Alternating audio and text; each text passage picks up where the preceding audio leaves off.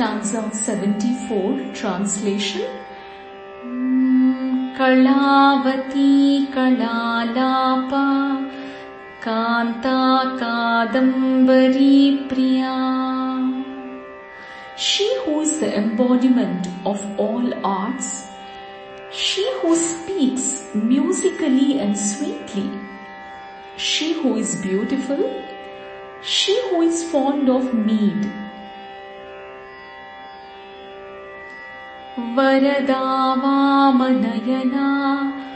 वारुणी मदविह्वला